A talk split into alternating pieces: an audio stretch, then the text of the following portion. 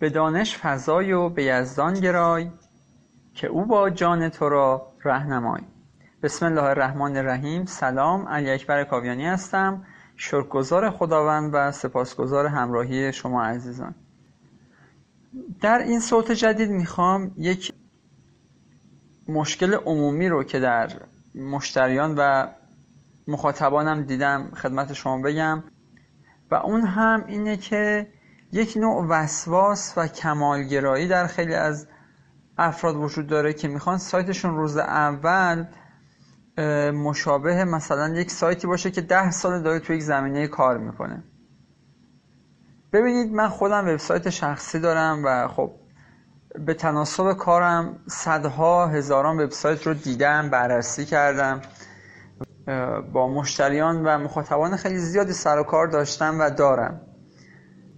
یک موزلی هست که من می‌بینم بسیاری از مخاطبان و مشتریان من می‌خوان یک شبه راه صد ساله رو طی بکنن و بدون اینکه پله پله بخوان مراتب رشد رو طی بکنن حالا چه خودشون چه کسب و کارشون چه وبسایتشون. یک دفعه می‌خوان پا جای پای یک وبسایتی بذارن که ده سال پنج سال کار کرده زحمت کشیده و حالا به این نقطه رسیده. این خیلی خوبه که به دنبال این باشید که وبسایتتون خوب کار بکنه. خیلی خوبه که به این فکر بکنید که ظاهر وبسایتتون خوب باشه. خیلی خوبه که سعی کنید کار بینقصی رو ارائه بدید. اما توجه کنید که ما انسان ها مراتب کمال رو پله پله طی می‌کنیم. اینطور نیست که شما از ظاهر و پوسته خارجی یک وبسایت الگو بگیرید و فکر کنید که از فردا دیگه مثل اون موفق میشید و یک درآمد میلیونی خواهید داشت. اصلا اینطوری نیست. اینطور نیست که شما از یک شرکت موفق تقلید بکنید مثلا به یک طراح به مثل بگید که فلانی کاری نداشته باش. توی چیزی مثل همین درست بکن ظاهرش مثل بقیهش با ما. من به شما تضمین میدم که با چنین روی کرده موفق نخواهید شد. چرا که یک کسب و کار حالا می‌خواد اینترنتی باشه یا سنتی باشه یک کسب و کار یک لایه بیرونی داره اون چیزی که ما به ظاهر می‌بینیم و صدها لایه درونی داره. اصطلاحا میگم مثل کوه یخه نوک کوه یخ از آب میاد بیرون و ما می‌بینیم و بخش عظیم کوه یخ زیر آب هست و دیده نمیشه. شما نمی‌تونید با تقلید از ظاهر کسب و کار فرهنگ اون سازمان رو تقلید کنید. رابطهش با مشتریان رو تقلید بکنید. استراتژی های اون شرکت رو درک بکنید. هدف گذاره های اون شرکت رو درک بکنید. فقط می‌بینید که یه شرکتی یه کسب و کاری بله به نظر خیلی موفقه و هزاران مشتری داره و درآمدهای میلیونی و میلیاردی داره و فقط می‌خواید با تقلید از آخرین لایه یعنی سیمای وبسایت اون شرکت ظاهر اون شرکت به موفقیت برسید و این شدنی نیست. اگر می‌خواید موفق بشید بدونید که هیچ کدوم از این وبسایت های خیلی خیلی موفقی که الان در دنیا وجود دارند هیچ کدوم از کسب و کارهای خیلی موفقی که الان در دنیا وجود دارن روز اول به این شکل نبودن. مثلا گوگل که الان صدها پروژه موفق رو داره مدیریت می‌کنه اول از همه کارش رو با یک سرور با یک کامپیوتر در یک اتاق خوابگاهی شروع کرده. و بعد از پنج سال ده سال به نقطه رسیده که شده یکی از قولهای دنیای اینترنت. آمازون همینطور لینکد این همینطور یاهو همینطور. کسب و کارهای داخل ایران که شاید نخوان اسمشون رو ببرم همینطور. هیچ کدوم یک دفعه پله صدام رو نرفتن طی بکنن. از قدم های ساده شروع کردن به تدریج رشد کردن خودشون رو بهتر شناختن.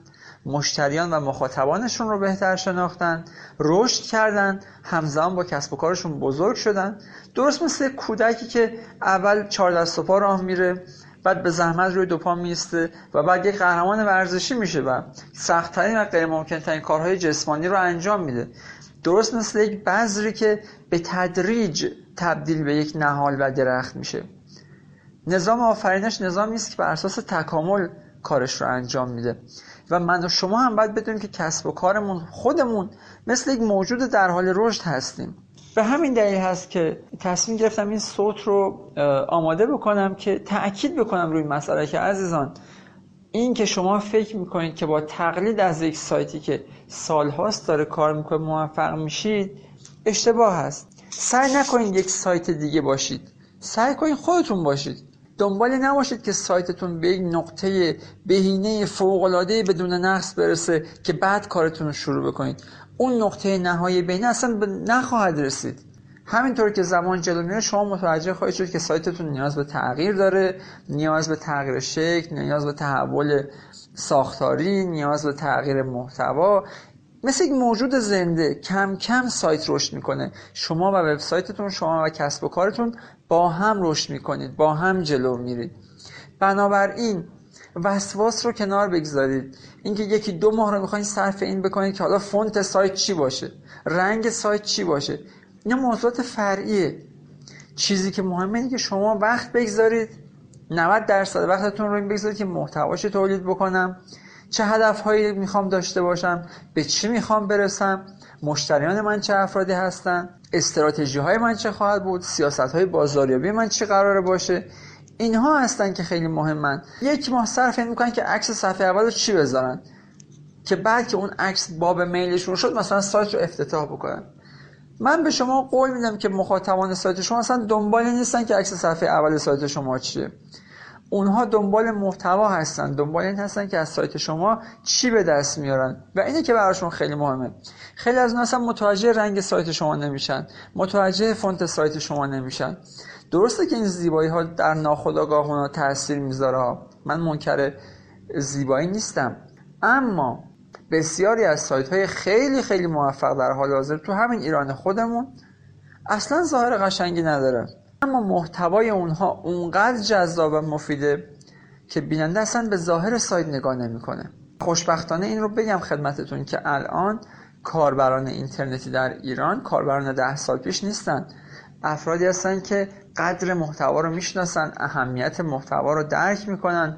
برای محتوای خوب حاضرن صدها هزار تومان میلیون ها تومان حتی خرج کنن و هزینهش رو بپردازن. شما الان با مخاطبان هوشیار و بروزی روبرو هستید.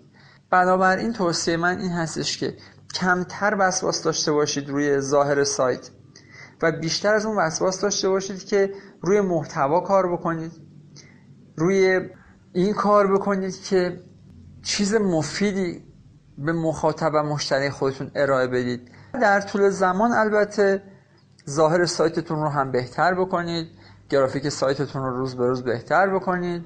زیباسازی نباید هدف باشه. زیباسازی باید در خدمت محتوا استراتژی و هدف گذاری شما باشه. از توجهتون سپاس گذارم